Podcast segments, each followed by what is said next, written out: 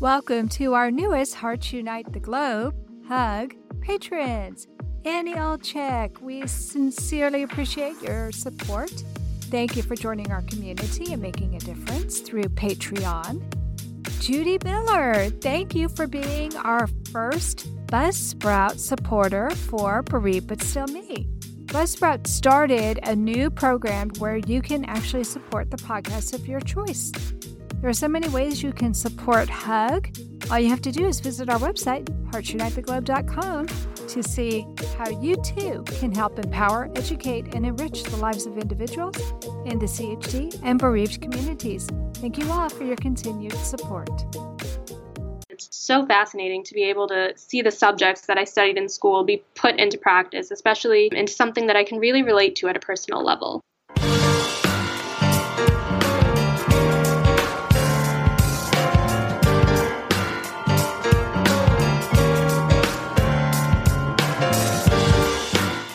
Welcome to Heart to Heart with Anna. I am Anna Jaworski and the host of your program. I'd like to announce a brand new contest that we'll be conducting for the summer of 2019. We want to hear your stories. We want to know how an episode of Heart to Heart with Anna has impacted your life. Share your 500 to 2,000 word story with us. We'll post them on our website and we'll let people vote for the story that touches them the most. The first place winner will get a Heart to Heart with Anna shirt of your choice. The second place winner will get a Heart to Heart with Anna tote bag. And the third place winner will get a Heart to Heart with Anna mug. See heartsunitetheglobe.org for more information. Today's show features a heart warrior, and our episode is entitled Crunching Numbers for CHD Research with Antara Mondal. Antara Mondal is a heart warrior. She was born with aortic stenosis and has had two catheterizations and one open heart surgery to replace her aortic valve. Born in 1996, Antara graduated from Carnegie Mellon University in December 2018 with a degree in statistics. Her first open heart surgery was at Children's Hospital of Philadelphia, or CHOP, during the summer of 2017. It was at CHOP that Antara's understanding of what her degree could do for her in helping others with congenital heart defects came to light. Welcome to Heart to Heart with Anna, Antara. Thank you for having me. I am so excited to have a brand new graduate on the show. That's really exciting. Let's start by having you tell us about your heart defect, aortic stenosis, and how it affected you growing up, especially since it seems like you were so much older when you had your first surgery. I remember I was always the slowest kid on the playground, and in elementary school, I would always get in trouble for taking forever to finish the mile or never being able to climb the rope. I never really thought it was because of my heart. I always thought I just wasn't as strong as everyone else. And my parents never made me feel like my heart was an obstacle, but it was always weird to me that I was the only kid who had to miss school to go to the cardiologist. And I remember I used to think that other parents were being bad parents for not taking their kids to the cardiologist. And in middle school, I started taking jazz dance classes, and my heart never really bothered me until I qualified for advanced jazz, which basically doubled the number of rehearsals and the intensity of them. Oh, wow. And yeah, in 11th grade, I ended up having to quit dance after my cardiologist's recommendation. He said oh. the gradient across my valve was way too high and it just wasn't safe anymore. And so he recommended me for a balloon valvuloplasty. And I was 16 at the time, so I missed a week of school for this. And, you know, even after that first procedure, I still wasn't really able to comprehend the severity of my defect, especially because I felt amazing after that ballooning. Like, I knew what it felt like to breathe normally. Yeah, I went to Disney World after that and I attended my junior prom a month later. And I thought I was basically fixed, and all my doctors told me I could lead a relatively normal life. So I had a pretty regular high school life after that. So, were you able to dance again after that, or was that still a no no? I actually just started again last month. Did you really? Congratulations. Yeah. That's awesome. Yeah. Let's talk about where you decided to go to college and how your parents felt about you leaving home to go to college. I applied to colleges all over the country. I always thought I wanted to head out west where it was warmer and sunny all the time. And the thought of my heart never once crossed my mind. And it probably would have been different if I wasn't feeling perfectly healthy. And mm-hmm. When I was accepted to Carnegie Mellon, I was ecstatic and I was ready to move across the state from Philadelphia to Pittsburgh. And my parents were on board with the transition. And, you know, I think they felt just as any other parent would when their child leaves home for the first time. Like, we never knew that my ballooned valve would only last two years, so they didn't think about my health. And to be honest, neither did I. Well, I, that's understandable because you went so many years before you had anything done. And then after you did have something done, you felt so amazing. Yeah. They didn't tell you this might only be a temporary fix? I remember before that surgery, they had told me I could possibly have another ballooning done later, but I just felt amazing after that. So everything yeah. normal. Are you the oldest? Yes, I am. Okay, so it was a big transition for your parents to let you go to school, but I looked on the map and it looks like Carnegie Mellon is only about four hours from your home. Yeah, it's about a 300 mile drive. So that's far, but it's not like you went to California yes. or to Florida. Yes. So I can see where your parents would be like, okay, we're we're on board with this. Yes. So what was the biggest challenge that you faced as a young adult with a congenital heart defect as far as managing your schedule at college? Were you able to go to school full time?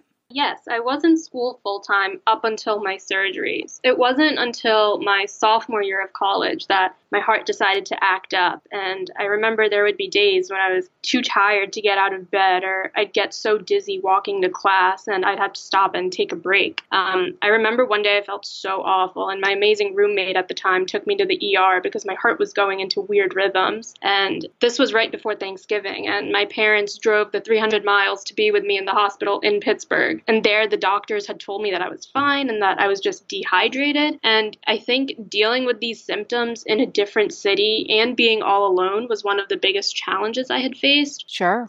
I was also told I would need surgery just as my junior year was ending. So I ended up taking a semester off from my first semester of senior year to take the time to recover. And this felt like a huge obstacle to me because at a school like CMU, yeah. nearly everyone is always ahead of the curve all the time. They're either graduating early or juggling school and research. And I really thought I was like the outcast there, just lagging behind a full semester. One last challenge I faced um, was that after surgery, I became very cautious about my health and always thinking about it. You know, I think I lost a lot of the independence during this whole process. So I took my semester off to travel to India just with my younger sister. And I oh, think, oh, wow. yeah, so I think doing this really helped me gain back that sense of independence. And I thought that if I could survive in another country after surgery, I would be just fine being away, like being 300 miles away from home. Wow. So your parents were on board with you going all the way to India? Yes. Shortly after your surgery? Yes. My dad had said my reward for going through surgery would be a first class plane ticket to India. Oh my goodness. Wow. So not only did you go, you went first class. Yeah. How awesome is that? Wow. Now, had you been to India before? Yes, I have. So it wasn't like you were going to a foreign land for the first time. Yeah, but it was just great being able to go alone or just with my younger sister and, you know, not having my parents watch over me. Well, yeah, it kind of restored that sense of independence that maybe you were afraid you were losing. Yes. Were you familiar with the hospital system in India just in case something should happen? I did look up on the ACHA website of all the hospitals that would be near me that specialized in CHD.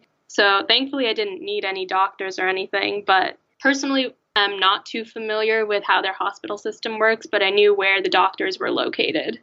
Well, that's good. So you went armed with some information. You weren't going totally blind into that situation. And you had your sister with you. So just in case something happened, you guys could have each other. And I think that's a really good thing. Did you have trip insurance too? No, we did not that might be something you want to consider for the future. Yeah, that makes sense. What do you think was the best decision you made in that time frame? Do you think the best decision was actually taking that trip with your sister? I think so. I was very iffy on if I wanted to go or not because we would have to book our tickets in November and my surgery was at the end of August. I remember after like the six week period when I met my surgeon and my cardiologist, I asked them if I was okay to travel abroad. And they all said I was perfectly healthy and I could start doing whatever I wanted to do again. And I figured if I didn't go now during the time where I had six months all to myself, I didn't know when I would be able to go again. Oh, so at Carnegie Mellon, a semester is six months? Yeah, it's about like five to six months. So that gave you a good long time to recover from your surgery. Yeah, so it was like my fall semester. I would go back right after New Year's. How long were you in India? I was there for three weeks. Wow, that's a good vacation. Yeah. So, what was the most interesting thing you saw in India? Wow, that's a tough one. I went to in Calcutta. There is the Victoria Memorial, which was amazing. Um, I've always driven past it, but this time I had the stamina to go inside and explore this huge. It's almost a castle. That was one of the highlights of my experience. And you had the stamina to do it, which was a highlight, I'm sure. And that probably bolstered your confidence even a little bit more. Yeah. Awesome. Texas Heart Institute were offering us a mechanical heart, and he said, No, Dad, I've had enough. Give it to someone who's worthy. My father promised me a golden dress to twirl in. He held my hand and asked me where I wanted to go. Whatever strife or conflict that we experienced in our long career together was always healed by humor. Heart to Heart with Michael. Please join us every Thursday at noon Eastern as we talk with people from around the world who have experienced those most difficult moments.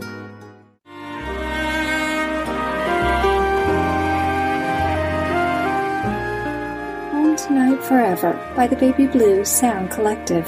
I think what I love so much about this CD is that some of the songs were inspired by the patients. Many listeners will understand many of the different songs and what they've been inspired by. Our new album will be available on iTunes, Amazon.com, Spotify. I love the fact that the proceeds from this CD are actually going to help those with congenital heart defects. Enjoy the music. Home Tonight Forever.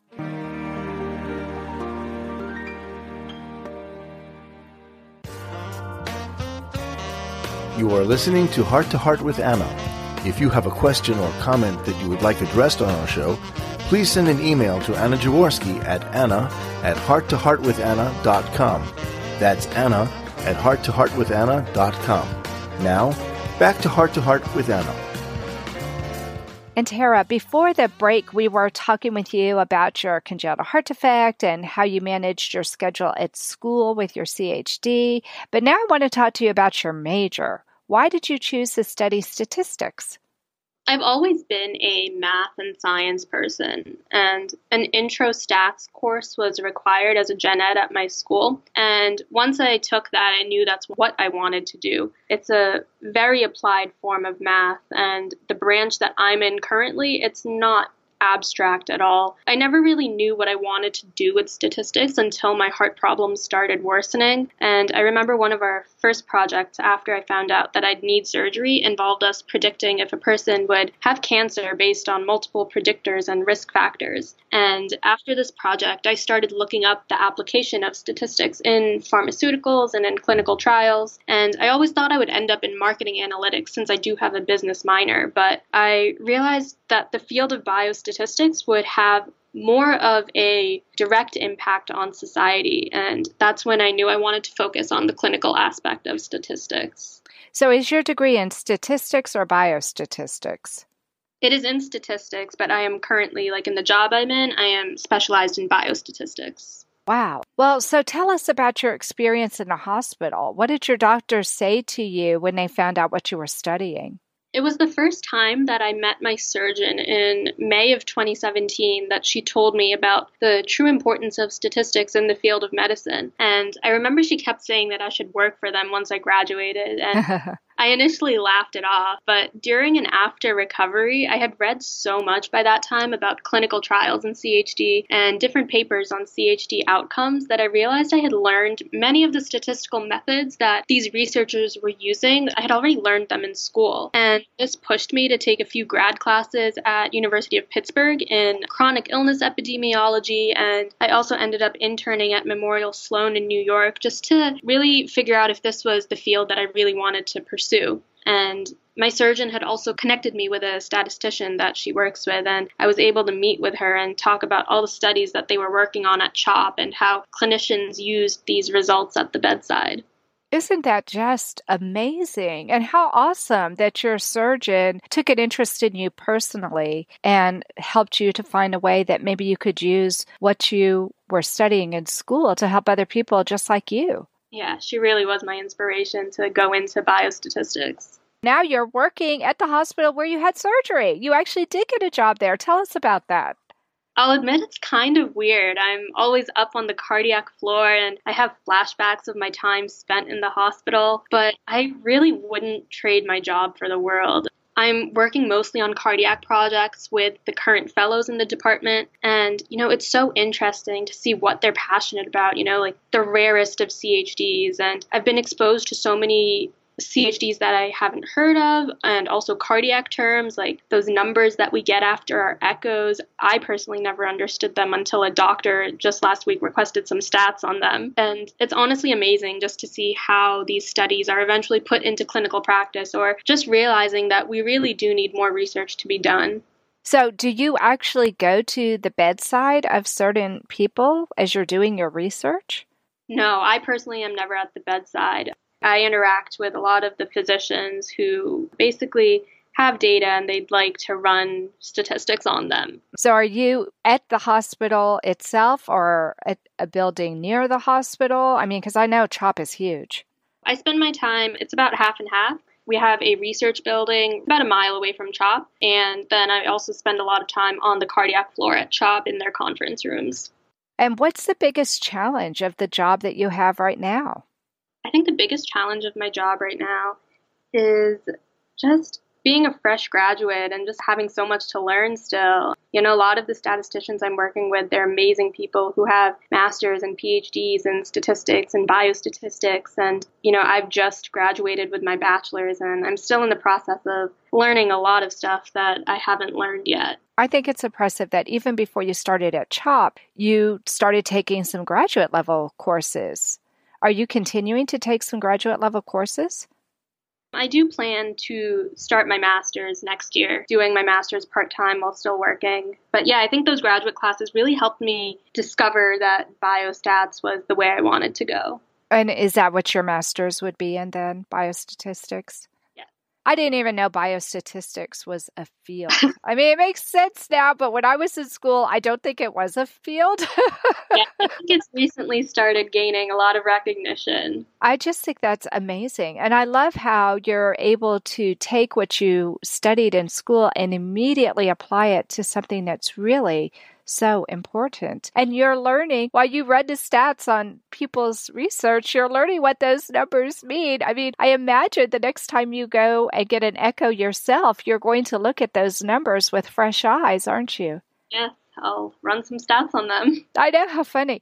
Well, you said something a little earlier that really kind of struck me. You said how you sometimes have those feelings like PTSD being in a hospital. I want to talk to you just a little bit about that because I think that's something that a lot of us who have dealt with congenital heart defects have to deal with. And that is you know, certain smells or certain sounds or just being in that same environment where you were so vulnerable just a short period of time before, how it can impact you. What do you do to overcome any anxiety you might feel?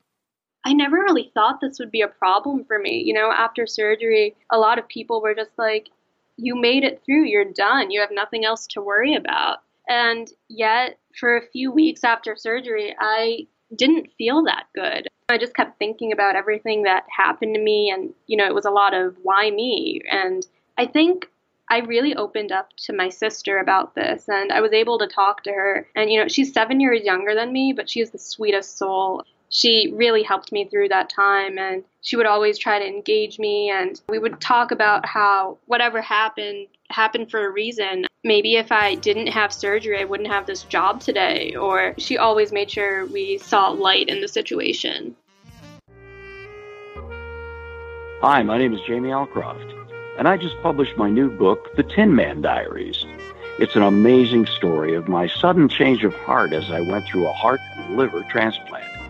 I can think of no better way to read the Tin Man Diaries than to cuddle up in your favorite Hearts Unite the Globe sweatshirt and your favorite hot beverage, of course, in your Hearts Unite the Globe mug, both of which are available at the Hug Podcast Network online store. Or visit heartsunitetheglobe.org.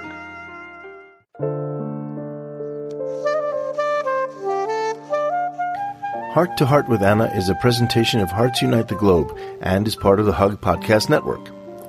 Hearts Unite the Globe is a nonprofit organization devoted to providing resources to the congenital heart defect community to uplift, empower, and enrich the lives of our community members. If you would like access to free resources pertaining to the CHD community, please visit our website at www.congenitalheartdefects.com for information about CHD, the hospitals that treat children with CHD, summer camps for CHD survivors, and much, much more.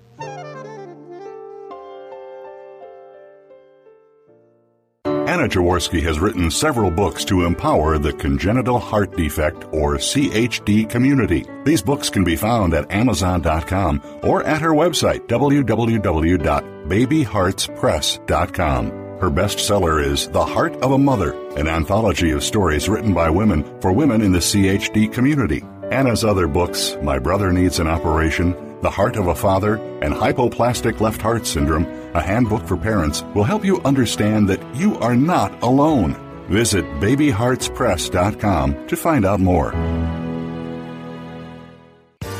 Antara, now that you're out of school and you're an adult and you're working in a hospital setting, I imagine that you see healthcare a little differently. You're also lucky because CHOP is one of the most renowned hospitals for babies born with congenital heart defects, and they have grown with the times to include care for adults with CHDs. Tell us about your healthcare now and especially whether or not you see an ACHD specialist. Yes, I do currently see an amazing ACHD specialist at Penn and she's seen me through college, surgery, and now this job.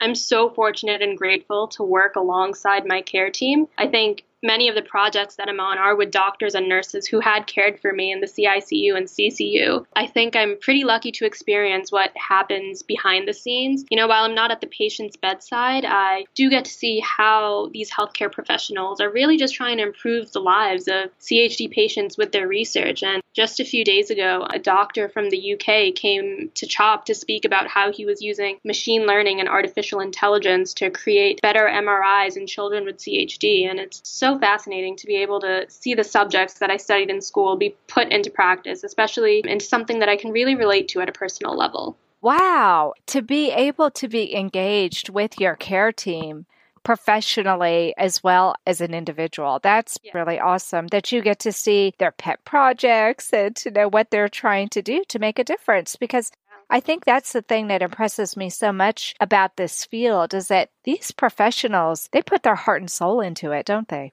Yes, they really do. And you know, it's not something that we as patients really ask doctors when we see them. Like I never asked my cardiologist, "Oh, what projects are you working on right now?" It wasn't really until I got this job that I realized how invested they are in this field. And I'm taking it that CHOP is a very big institution on research.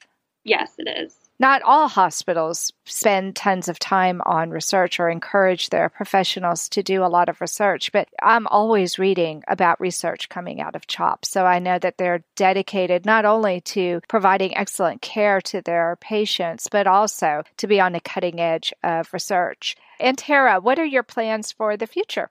Good question. I am hoping to start my master's degree in biostatistics within the coming year. And before next summer, I'm planning to buy a house in Philadelphia, so I have an easier commute to work. In terms of work, though, I do have a few research ideas about CHD that I'd love to work on with a few physicians, so we're sorting through the logistics of that. Oh, wonderful. You mean research that you've come up with the design for? Yeah, I just had a few ideas about CHD outcomes, and I haven't seen any papers published about them. So, trying to figure out if I can have a physician mentor me to actually bring this to fruition. Oh my gosh, that would be amazing. So, are you able to work with maybe some other statisticians to help you with that, or is it something that you would just work with the ACHD docs? So, I do have another statistician that I work on a lot of projects with. She is a PhD level statistician, so she's really my mentor here, helping me make sure I'm using the correct methodology and things like that. So we would probably do it together. That sounds fabulous. Well, if you could give one piece of advice to a teen with CHD who's looking to go off to college, what would you tell him or her? And what would you tell their parents? I would definitely tell them to make sure uh, this is for both parents and the child to make sure that there are ACHD specialists in the vicinity and just have an initial consult with them. I think if I did this, managing my CHD at school would have been so much easier. And our physiologies really make it difficult for regular cardiologists to understand and diagnose us. So I bet if I established that care team beforehand, I wouldn't have been released from the ER for being dehydrated. I think that's like when my problems really started getting worse. I would tell teens to take initiative, even if they feel fine, because CHD tends to show symptoms gradually until it becomes our normal, so we don't even realize that our health is deteriorating. I think parents should also make sure that their child knows their defect like the back of their hand and to immediately see a specialist if something doesn't feel right. However, I would let them know that to not limit their child's potential just because because of their CHD. I don't know where I'd be today if my parents restricted me from pursuing hobbies that I was passionate about or just leaving home for college. I think at the end of the day, everything works out for the best. I love what you said about having the parents not hold their children back, but letting them know that they should have an ACHD specialist. That might restrict where they go to college. I was really surprised that you told me that you weren't really considering that when you were picking your college because I have a son who has a single ventricle heart and his cardiologist was very clear with him what colleges he did not want him to even consider because they were too far away from a good center. Is that something that you would encourage teens and parents to look at? Definitely, especially, you know, I just think if I had that conversation with my cardiologist, I would definitely take more importance on location of the school. One of the other restrictions that my son realized was that, and like you, he had surgery as a teen. He had his third open heart surgery at 17, right before he was going off to college. He realized that going to schools that were spread out far, where he would have to do tons of walking, was not as good an option for him as going to school in New York, where the buildings are built up and not out. I never visited Carnegie Mellon until the day I stepped foot on campus for the first day of classes. You didn't go visit beforehand? No, I did not. And I didn't realize that Pittsburgh was on a hill. Yeah, definitely a good point you made. Wow. So you were having to go up and down hill to get to your classes?